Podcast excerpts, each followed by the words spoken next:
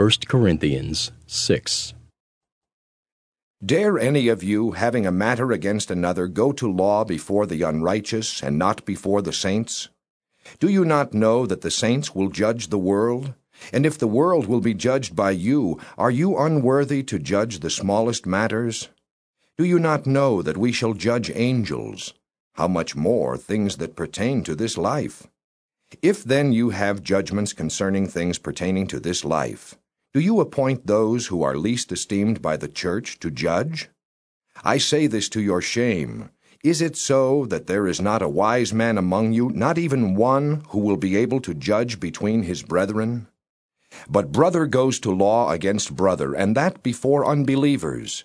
Now therefore it is already an utter failure for you that you go to law against one another.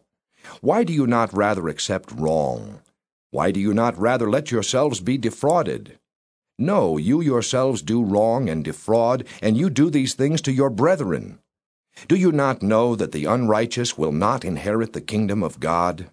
Do not be deceived. Neither fornicators, nor idolaters, nor adulterers, nor homosexuals, nor sodomites, nor thieves, nor covetous, nor drunkards, nor revilers, nor extortioners will inherit the kingdom of God.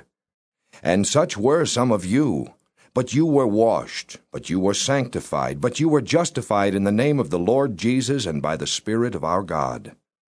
All things are lawful for me, but all things are not helpful. All things are lawful for me, but I will not be brought under the power of any. Foods for the stomach, and the stomach for foods, but God will destroy both it and them. Now the body is not for sexual immorality, but for the Lord, and the Lord for the body.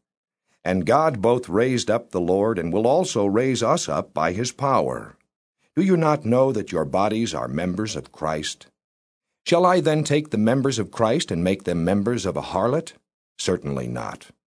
Or do you not know that he who is joined to a harlot is one body with her? For the two, he says, shall become one flesh.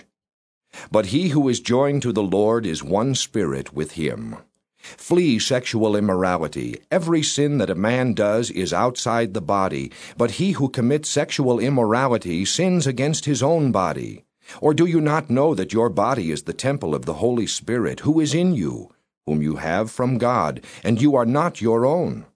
For you were bought at a price. Therefore glorify God in your body and in your spirit, which are God's.